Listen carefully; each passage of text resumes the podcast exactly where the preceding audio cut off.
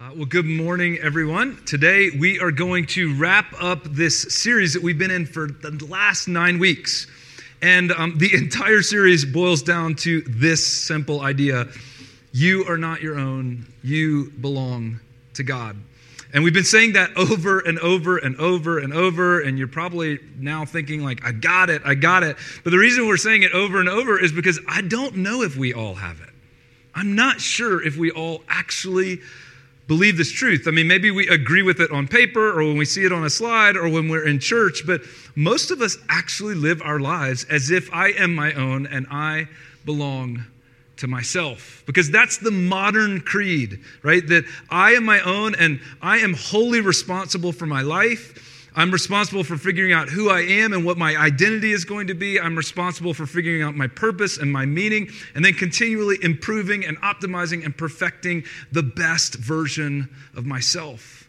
And believing that, believing that I am my own, it sounds great, but as we said, it's exhausting, right? It's wearing us out. It's driving so much of our activity, so much of our anxiety. It's why we're always running on fumes, right? It's why we're always just surviving, not really thriving. And so the good news has been you don't have to live that way, right? You don't have to be that way. You can actually find rest from all of your exhaustion in Jesus. And you can embrace an entirely different understanding of who you are, that you are not your own and you belong to God. But to believe this and to actually live this way, we said there's a few things we have to do. Uh, we have to first open our hands and simply belong to God. That's what we've been saying. It's what we've been singing. Jillian wrote that song so that we could remind ourselves of this truth that it starts with this posture of simply surrendering, opening our hands, surrendering who I am, surrendering my life and, and my control, and then receiving from God the identity that He gives me and, and the life that He has for me. And Jesus even said, It's an abundant life, it's an amazing life, it will be an eternal life, but we have to open our hands to surrender and then receive it from Him. Now, we've also said we have to figure out how to resist self medication because so many of us, when we're exhausted and empty in life, um, we figure out how to cope with that through uh, oftentimes unhealthy coping mechanisms and self medication. And it doesn't actually help us, it actually deepens the burden of our self belonging. And then we said we also have to resist self improvement. Because the answer to all of our exhaustion and all of our anxiety is not found in working harder or trying harder or just finding a new method for living our best life now, right? We can't improve or optimize our way out of all of this. That's actually created a lot of the problems to begin with. Now, those three things are really at the heart of belonging to God and they're inward directed, right? They're about um, each of us personally. They're about taking a serious inventory of our lives and our hearts and our souls and our time and our habits and what we believe about ourselves. And I want to suggest if you will begin to do that, right? If you will just enter that process to begin to deeply think about who you are and surrender yourself to God and, and resist these other things, it's going to take some time. But if you begin to do that, you will start to experience something new. It's not something that happens overnight, it doesn't happen immediately, but slowly and surely you will be, begin to experience peace and rest and a sense that everything's going to be okay. Not because you've got everything in your life under control, but because you've started to let go of your need to have everything in your life under your control. Because you belong to God and your life is safely and securely in His hands.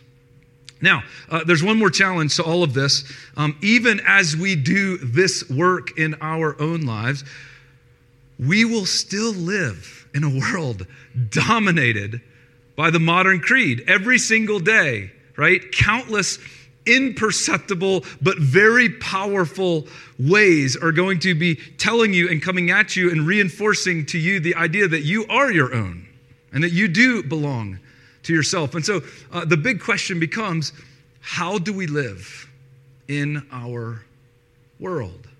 Right? This is the outward focused challenge. If I want to belong to God, and, and wherever you are in your journey of faith today, if that's your desire, I want to embrace a different way of seeing and understanding myself and belong to God. How do I belong to God in a world that's always going to push me in the other direction? And Jesus actually gets at this idea. One time he was talking about his followers in John 17, and he said that we are to be in the world, but not of the world. And if you grew up going to church, you maybe have heard uh, this phrase before. It means we live in the world, right? But we have a different set of values. We have a different perspective. We have a different understanding of who we are. So, so in a sense, we are not of the world. And that doesn't mean the world, whatever the world is, is evil, the world out there. It doesn't mean that we begin to look down on other people or judge other people who have different beliefs than ourselves. A lot of followers of Jesus make that mistake. But God loves his world. He made this world. He made everybody in this world. He loves every single person in this world. He loves this world so much, he sent his only son into this world. But what Jesus is saying is that when you start to trust in him and follow him and belong to him, there's to be a tension that you're to have to navigate. And so today, I just want to answer this question How do we live in our world by giving you three really simple words.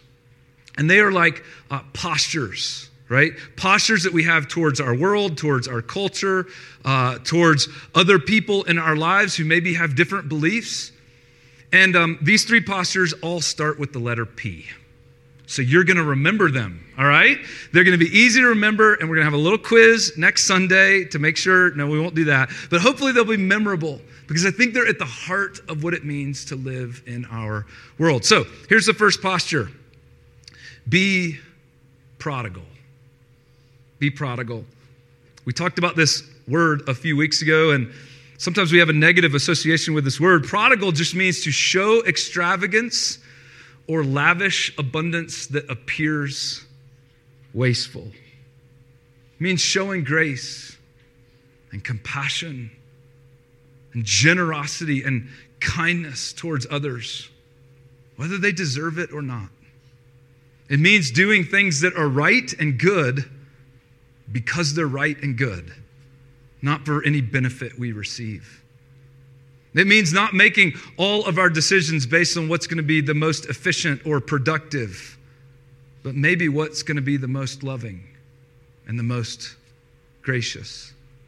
It means forgiving other people a lot, right? How much should we forgive other people, Jesus? Seven times? Seven times 70 times. And the reason that we should be prodigal is because Jesus was prodigal. He was prodigal with his time. He was prodigal with his grace. He was prodigal with his compassion towards other people. He was prodigal with his entire life. In that same passage in John 17, Jesus is praying to his Father, and here's what he says about his followers He says, As you sent me into the world, I have sent them into the world. And then later, after the resurrection, he's hanging out with his disciples, and Jesus said, Peace be with you. As the Father has sent me, so I am sending you. Jesus sends us, his followers, into the world in the same way that God sent him into the world, which means we embody the presence of Jesus in the world. Which means if Jesus was prodigal in his love towards other people, we will be too. And we're not going to do that perfectly all the time. We're certainly not going to be consistent about it. But if we belong to Him, it'll start to become an orienting posture in how we live in our world. So, uh, the first posture is to be prodigal. Uh, the second posture is to be prophetic. Be prophetic. Now, I'm not talking about end times prophecy, uh, and I'm not um, saying that you have to go out and be like an Old Testament prophet, right? Where they would preach these messages in the town square and they would tell everyone, like, you've got it all wrong. You think you belong to God, but you don't. You're actually belonging to yourself. And so you need to repent and change your life. I'm not talking about that. What I'm saying is, if you take the truth seriously, that you belong to God, And if you begin to live your life that way, then you will already be preaching a prophetic message with your actions and your life. People are going to see some of the choices you make, some of the habits that you have. They're going to see your perspective, and they might not understand it. They might not get it. They might think you're strange. They might be actually even turned off. And with as much encouragement as I can give you today, I want to invite you to confidently embrace that role and posture of being prophetic. So uh, maybe when some new form of technology comes along that everyone else is immediately adopting and you maybe decide not to, people might think that's weird. I have some friends who um, were raising their kids. Their kids are older now, but when they had their kids uh, and they were raising their families, they just decided not to have a TV at all in their house the entire time they had kids. And it wasn't because TV was evil, right? It's just they just decided for them it was too much of a distraction and too much of a detriment, and they just wanted to be fully present with one another. And that decision was prophetic, right? Because they were different because they couldn't engage in all the conversations about what happened on The Office or Breaking Bad or you know any of those things. And people publicly said, "Wow, we really admire you for it." And then everybody was like, "That's weird. Like I would never do that. Like why what is going on with them? Why would they do that?" Or maybe it's when you tell your boss, "I don't want to work more hours. I don't want a promotion. I don't want to be paid more. I don't want more responsibility and more authority because there are other things in my life that are more important right now. That will be odd in the workplace. That will be prophetic.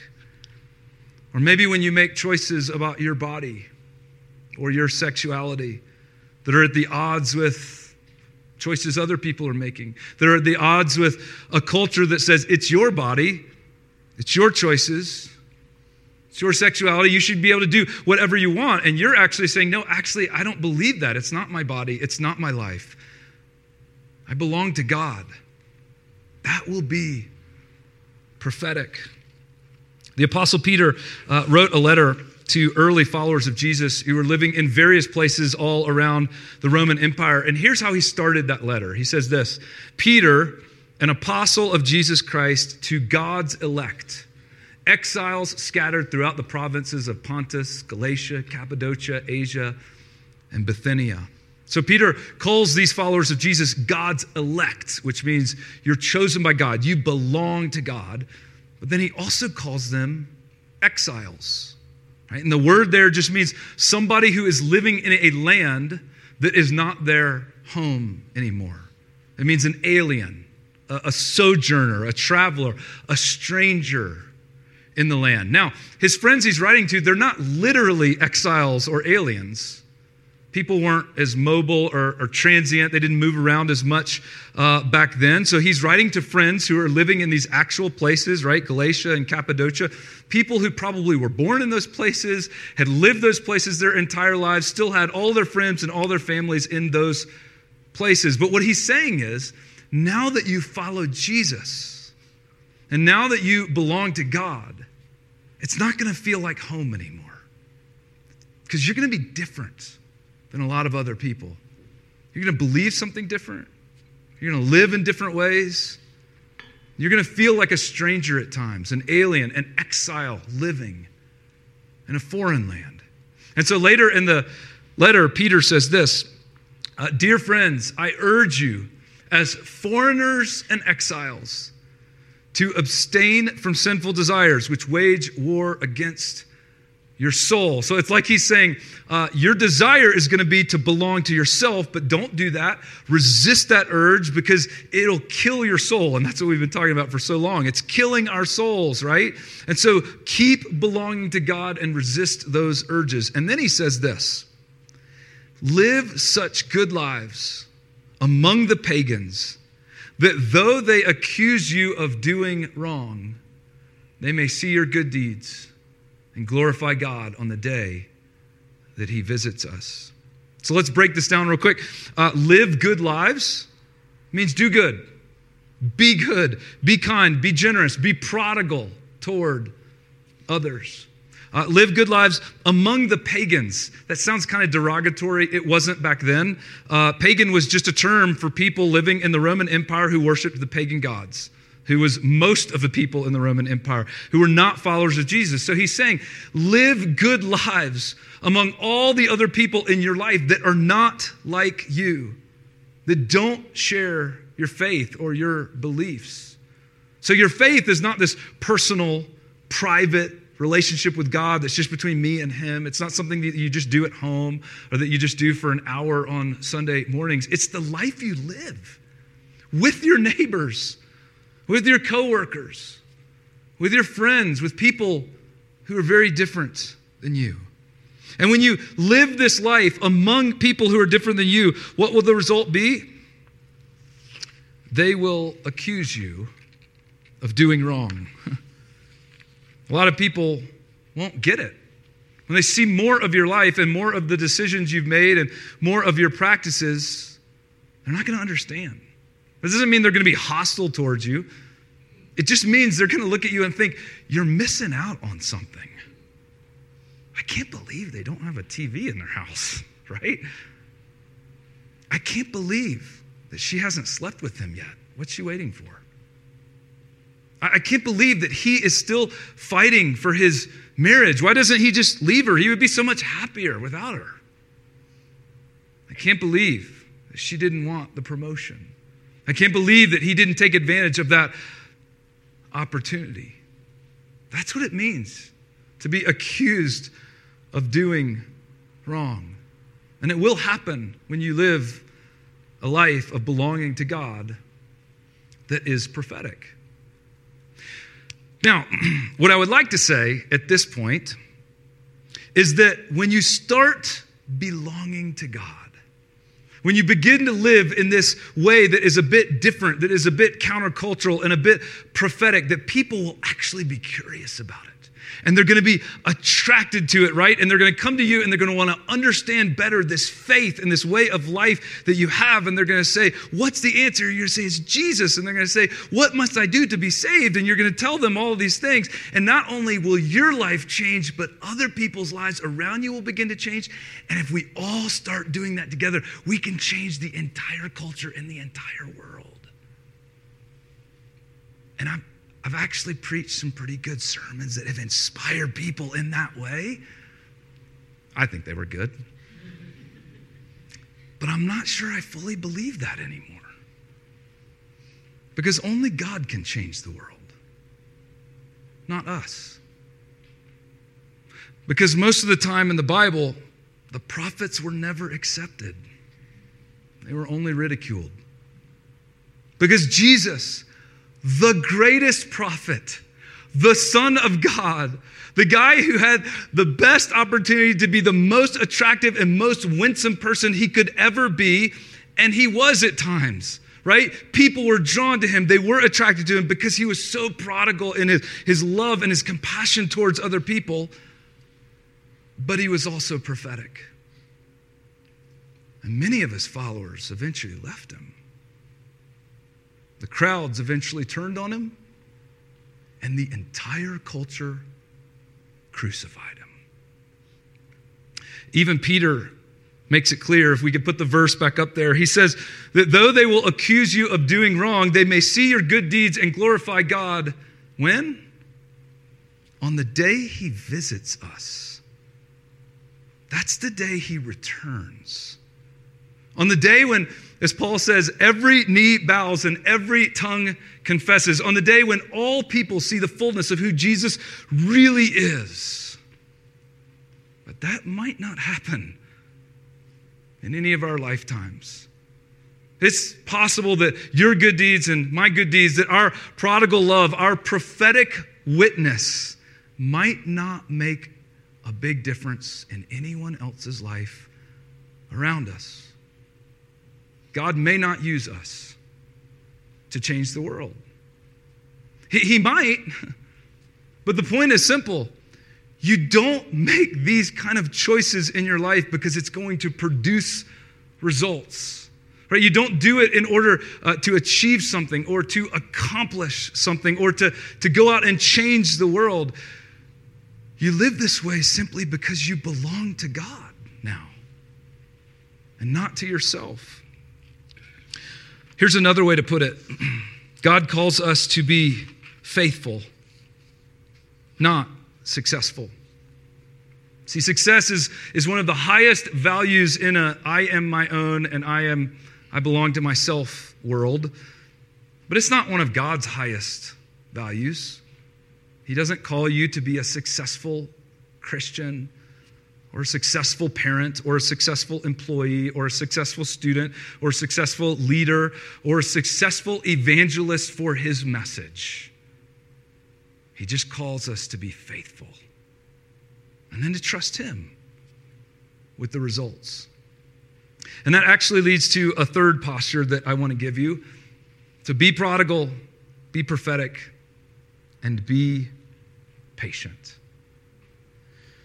Patience means we're not in a hurry because God is never in a hurry. Patience isn't focused on the outcome or the results.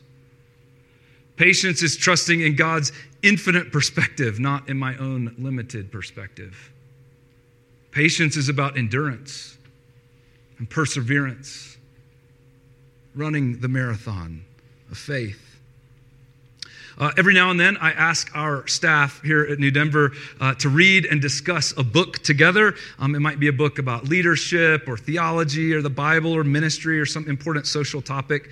Um, so, a few years ago, I asked our staff to read this book, The Patient Ferment of the Early Church by Alan Kreider.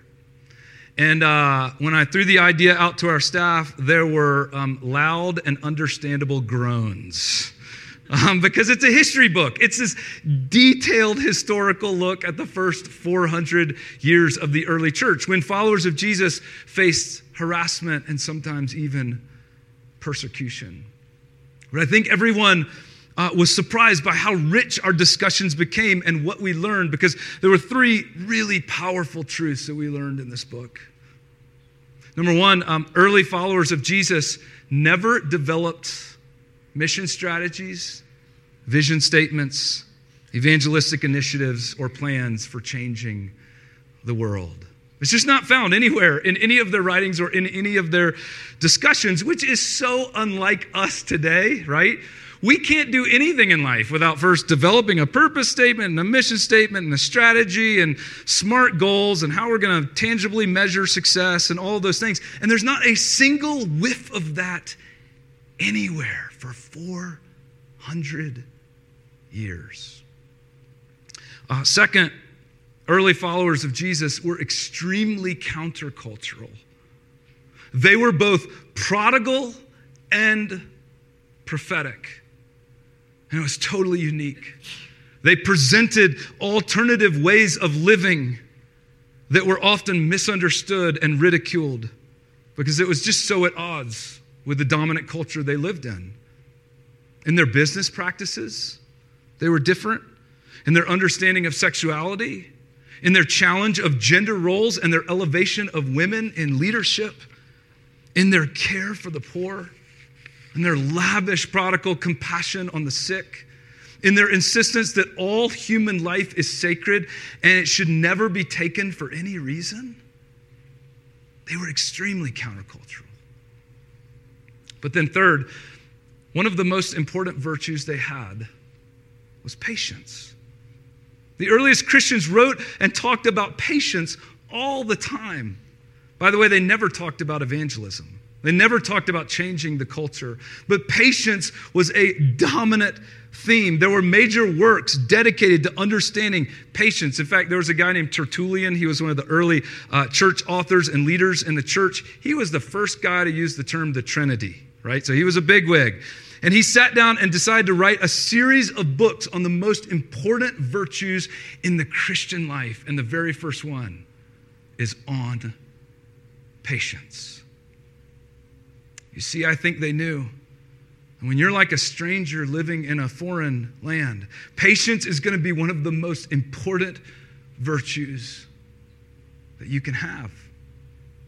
Now, here's the catch all these early followers of Jesus did was live their lives as if they belonged to God. not to themselves.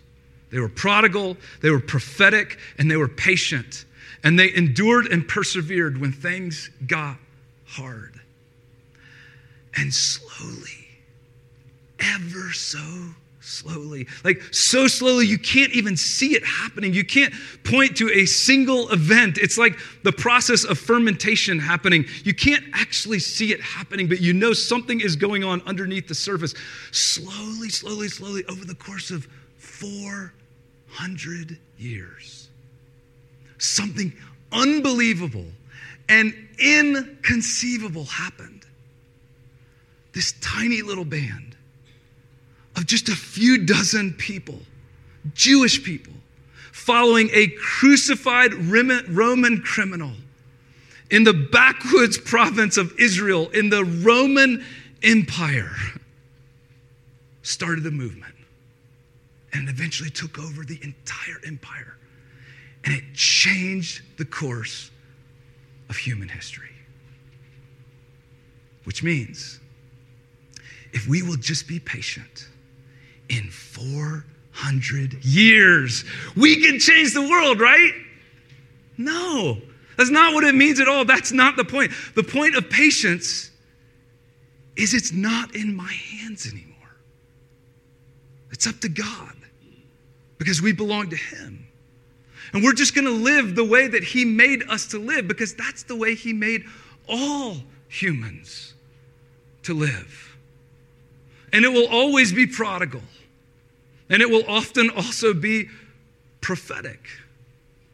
And it will be marked by a deep patience and a trust that if God wants to use me, and if He wants to use us as a community of faith, and if He wants to change others, and if He wants to change the world as a result, so be it. And we'll give Him the praise for that.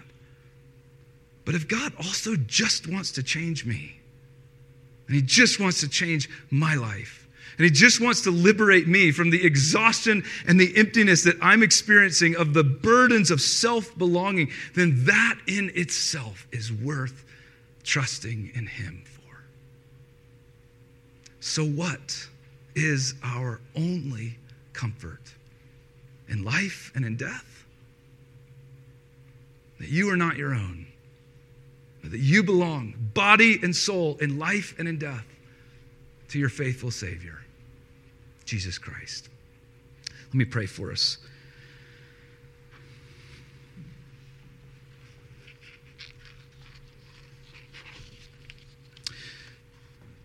Lord, I pray that you would help us to trust you with every part of our lives.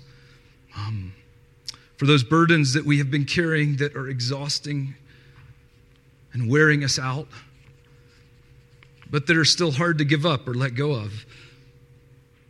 Or God, if there's just a part of our lives today that we've been holding on to, we are maintaining ownership and control over that we need to let go of. I pray that you would help us to trust you, to know that you are a good father. You are our divine parent, and we are your daughters and your sons, and you love us more than you, we love ourselves. And you always want what's best for us. And so, whatever we need to do to open our hands and our hearts and our lives, help us to trust you with that this morning. I pray this in your name. Amen.